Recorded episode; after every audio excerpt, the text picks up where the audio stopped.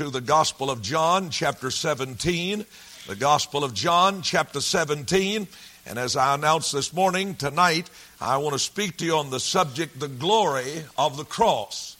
The glory of the cross. A very fitting thought in this particular week as we contemplate the death of our dear Lord and the coming Sunday as we commemorate the resurrection of our Savior. John chapter 17, we read beginning at verse 1 down through verse 5. And this chapter in the Bible is perhaps one of the high pinnacles in the Gospels. It is that, uh, that, that, chapter which records the great high priestly prayer of our Lord Jesus. Interestingly enough, you'll find that he prays only one request for himself. The remainder of the prayer concerns uh, his desire, his burden, his concern for his followers. In verse 1, uh, these words are found to say, These words spake Jesus and lifted up his eyes to heaven and said, Father, the hour is come.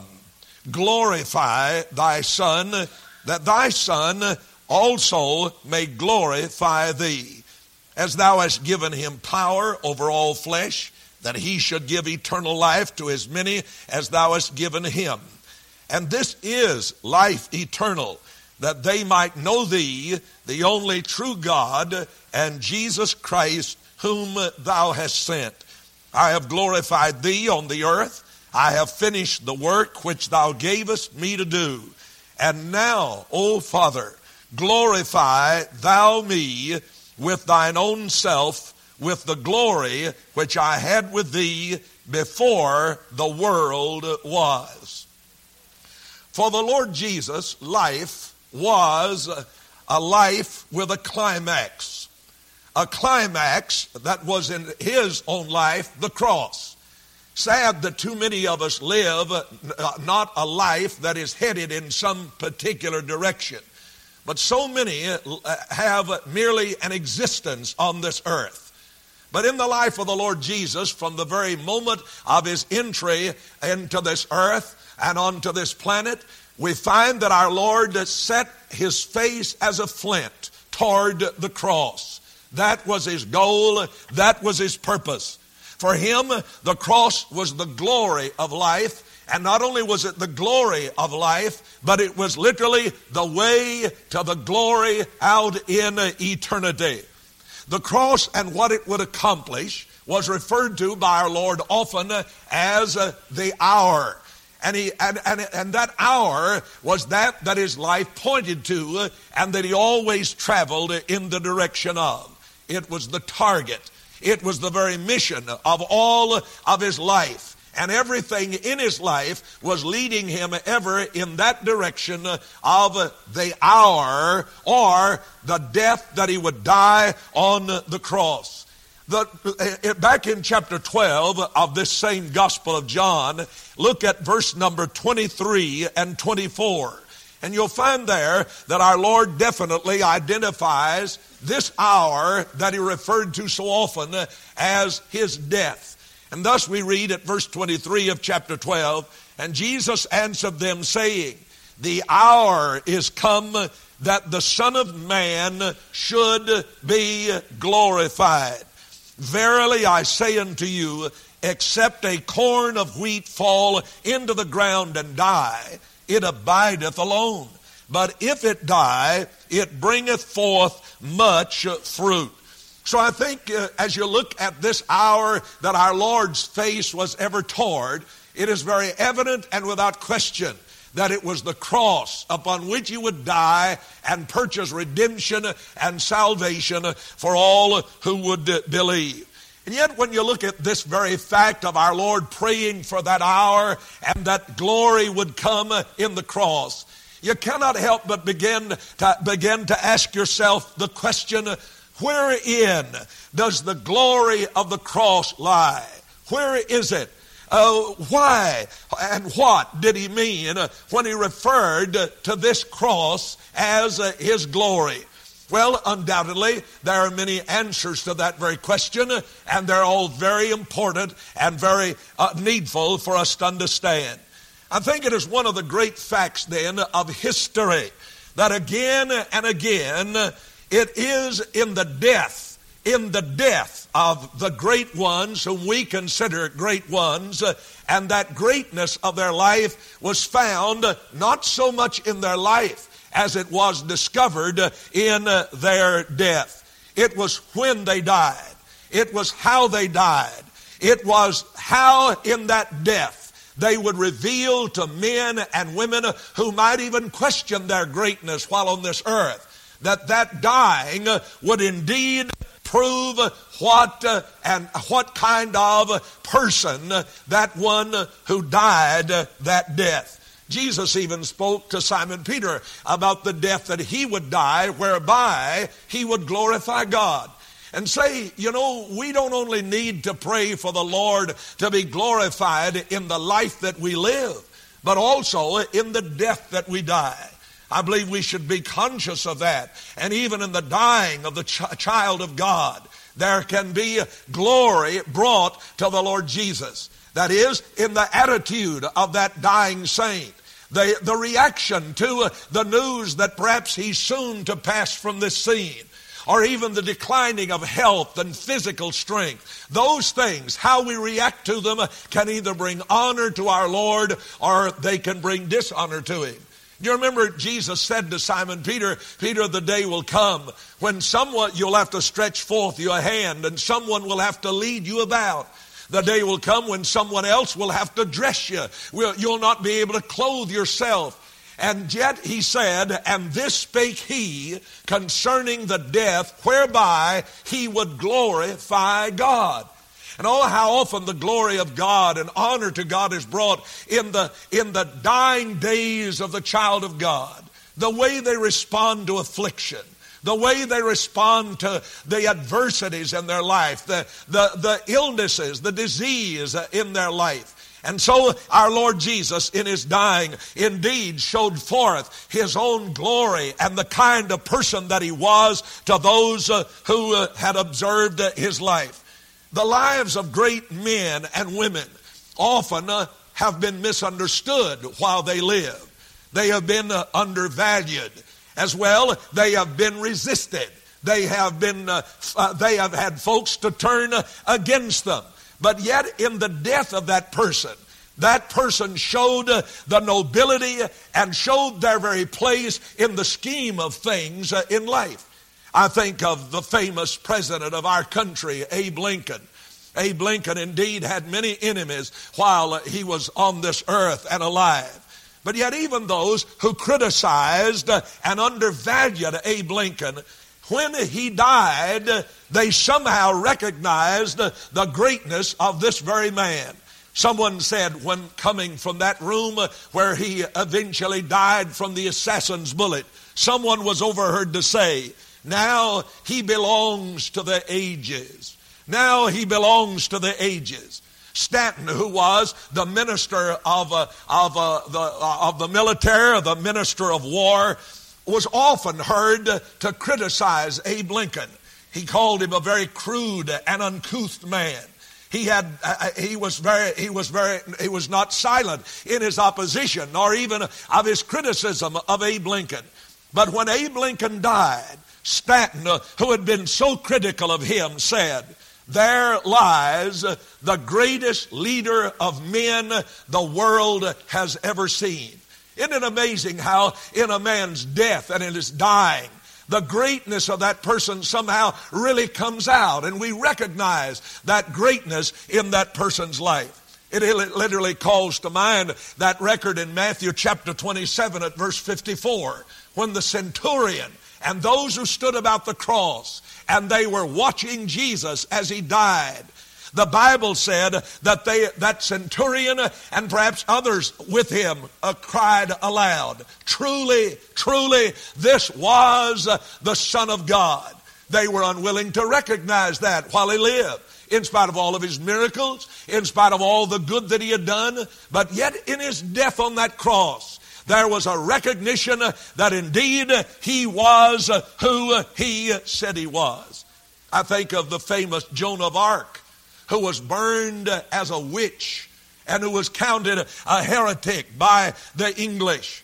And yet, when Joan of Arc was burned at the stake, an Englishman who had literally thrown a, a, faggot in the fire to contribute to her death by burning was overheard to say, Would that my soul was where the soul of that woman is. He recognized in her, though the church called her a heretic, he saw in her something uh, uh, uh, of the Savior and of the assurance of eternity in the heaven with the, the Lord.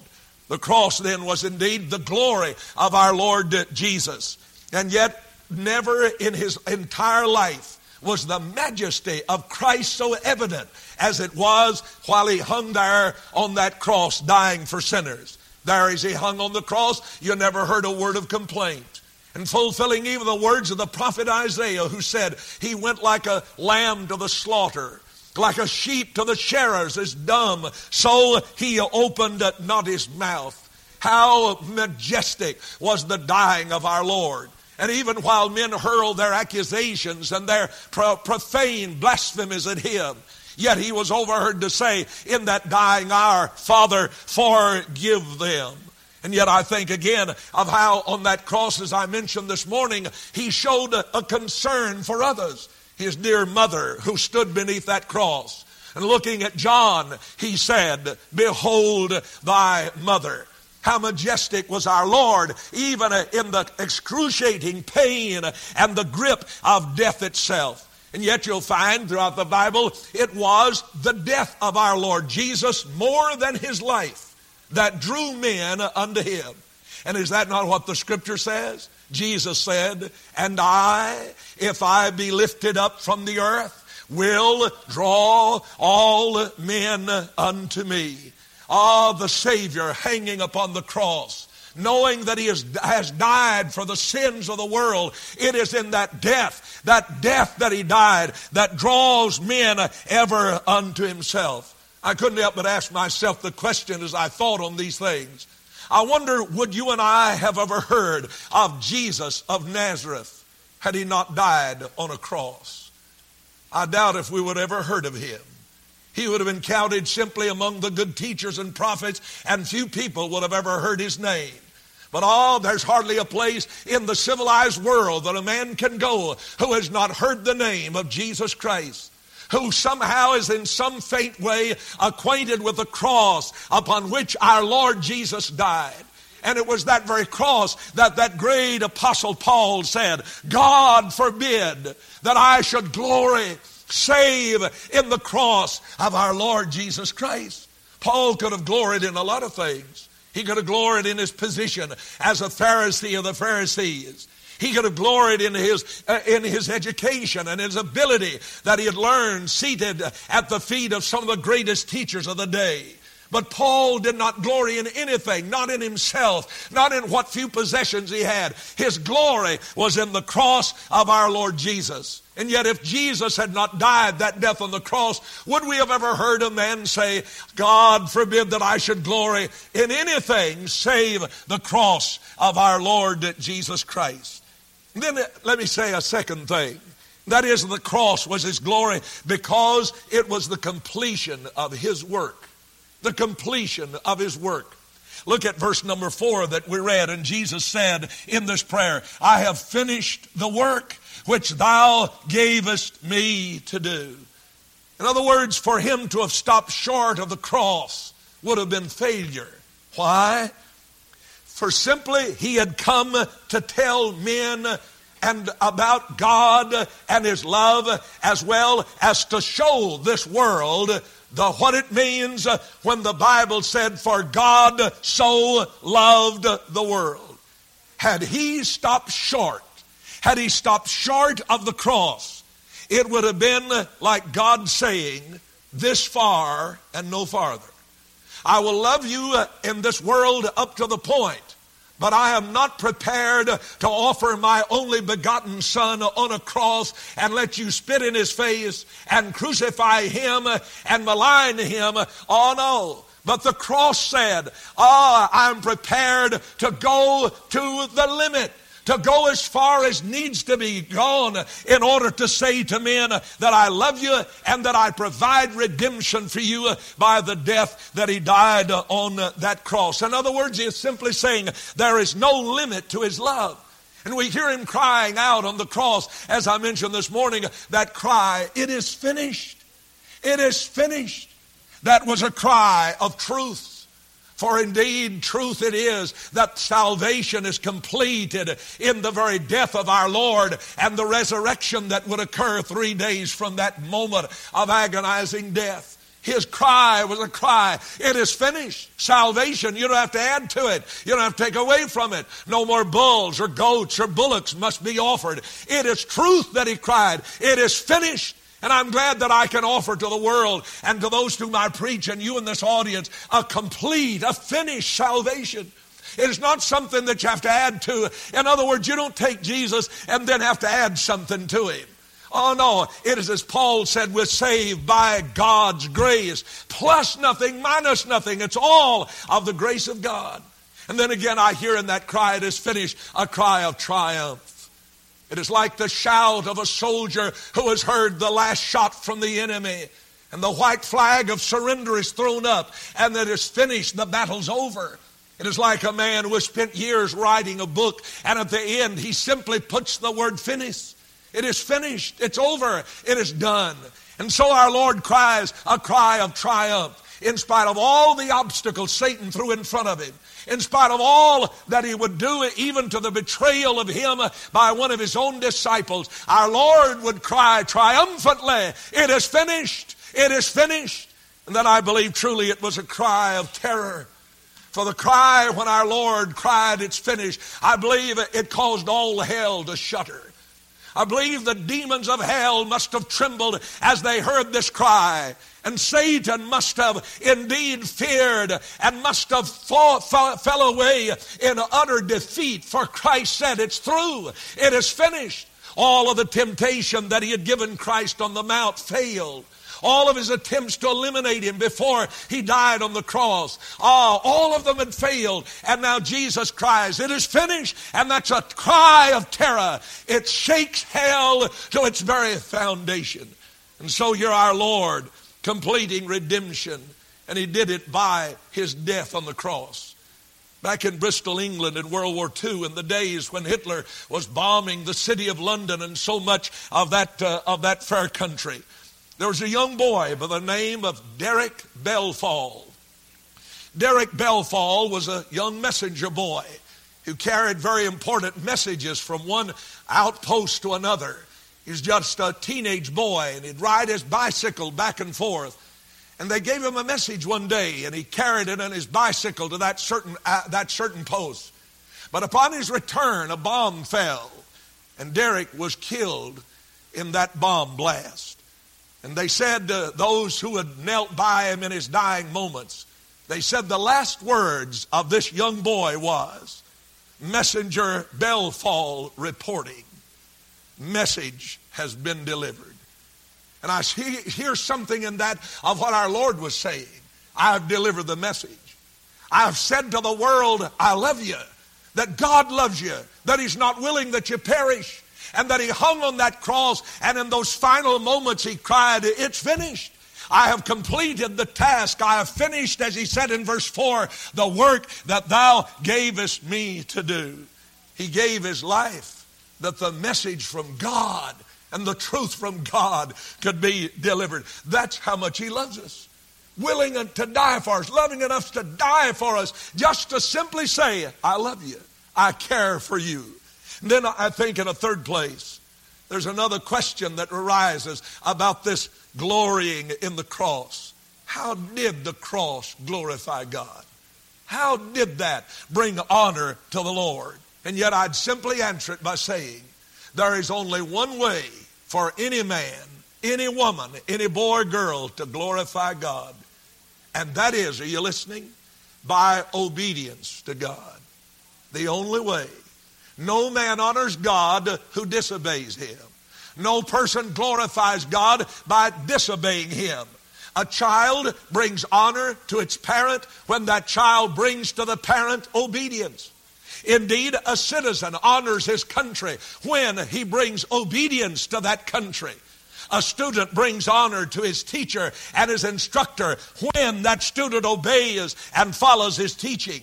And indeed, Jesus brought glory and honor to God by his death on the cross because it was an act of obedience.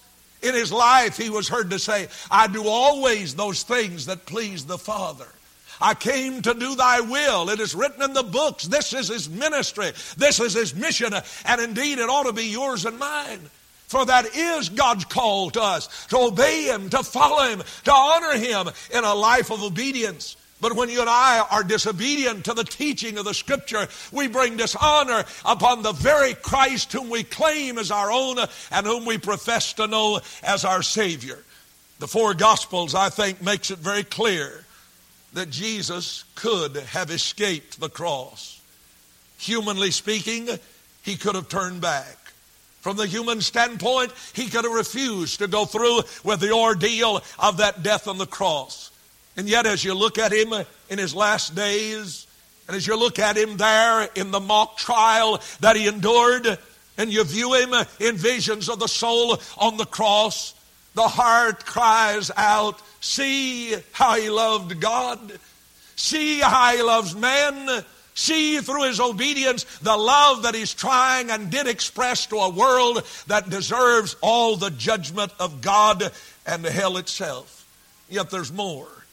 In the fourth place, the cross was his glory, but the resurrection was the vindication of that glory.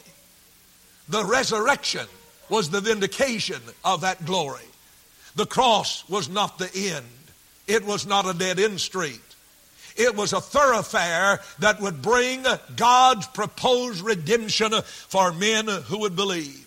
The resurrection indeed vindicated all that he said, all that he claimed to be and indeed all that he could do. If he had not risen, all that he had ever taught, all that he had ever said, all that he had ever lived would have been nothing more than mockery. But his resurrection was the crowning of that that he had accomplished by his death uh, on the cross. I think it was as if God was looking at the cross and his son hanging on there. As he looked, I think he's saying, See, what men think of my son. But at the resurrection, I think I see our Father's hand pointing and saying, See what I think of my son. I brought him from this tomb. I brought him from the grave. The cross, indeed, though was the very worst of man's expression of rejection and hatred of our Lord Jesus. But yet all of the worst that man could do would not and could not conquer him and would not eliminate him. Satan must have had a, a, joyous party with his demons when our Lord was placed in that tomb, hoping somehow that that that he had spoken would never occur. But ah, to no avail. The party was empty and vain, for on the third day, our Lord Jesus came forth victorious over Satan and all of his attempts. Yet, let me mention one other thing, and that is the cross that he gloried in. The cross was the way back. Notice he said in these verses, Glorify me with the glory which I had before the world began. He's like a soldier who left for the battlefield with a mission to perform some perilous task. And having performed it, he now comes home to enjoy the conqueror's crown, the conqueror's victory. And our Lord Jesus says, in essence, the way of the cross is the way back home. Jesus came from God and he returned to God. But he returned by the way of the cross. The exploit that he performed and did while on this earth was that which was between his coming forth, our coming down to this earth, and his going and returning to the Father. Had he refused to pass through that way of the cross, he would have had no glory and would have had no glory to enter into for all eternity. For Jesus, then, the cross, the cross was his ret- the way of his return to the Father. We used to sing an old song, and I'd like for you to find it in your songbook. Number 404. And I'd like for us to sing it. The way of the cross leads home. And while you sing it, I want you to realize that that's the only way for you and me to come home. No, not as He died on the cross, but because He died, because He gave His life's blood. And yet it is by the way of the cross that men go home to be of the Lord. Evade the cross, and you'll miss home. Pass by the cross, ignore it, and you'll miss the Father. You'll miss heaven itself. For it is only by that death of our Savior on the cross and His glorious, His wondrous, His thrilling resurrection that we have promise of entering heaven. I want you to stand with me and sing number 404. I don't want us to rush through it, but I want you to sing it slowly enough so you can just get the thought and the truth of what this old song is saying. Watch what it says. I hope you know this, and I'm sure you do. I must needs go by the way of the cross. There's no other way but this. I shall never get sight of the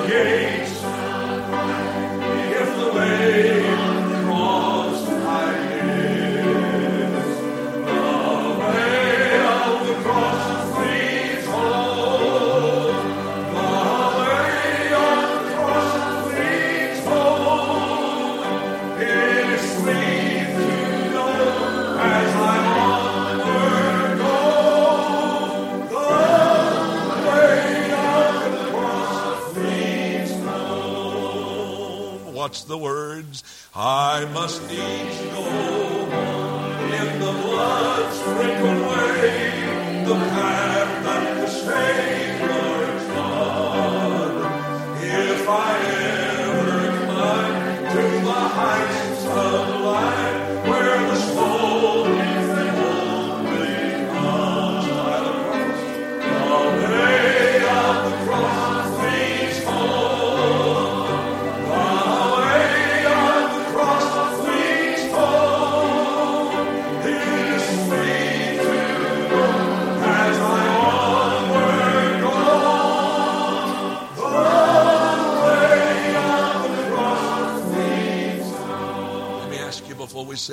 stanza have you come by the way of the cross?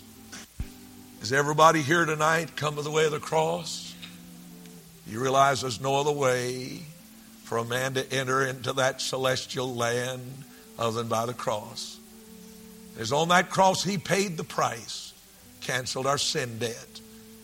We can have that promise and the hope of eternal life through simple faith in the Savior.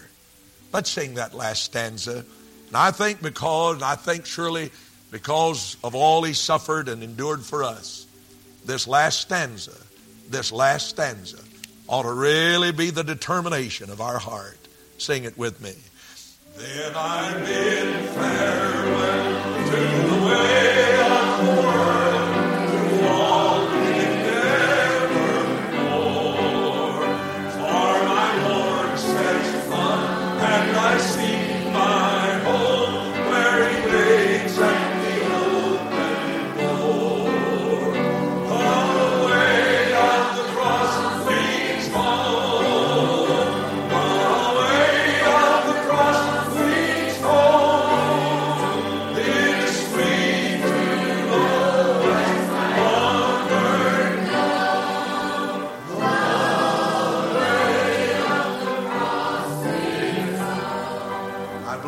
get to heaven, folks, we'll only glory in the cross.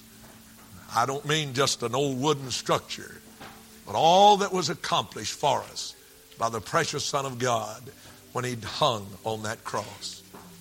Let's bow together as we pray, and I trust that you'll be faithful in your attendance in our service on Wednesday night, as well as, why not, take advantage, take advantage of this Easter Sunday coming up. Don't be slack and negligent, folks. Invite somebody to come with you to the Lord's house on next Sunday. It'll be a wonderful opportunity. Perhaps one of the easiest times you'll have in inviting folks come to church with you. Why not let everyone determine we're going to try, we're going to make a special effort to bring somebody along with me and my family. let's do the best we can. I believe as we launch out to do that, God will honor us in every way. Let's pray together.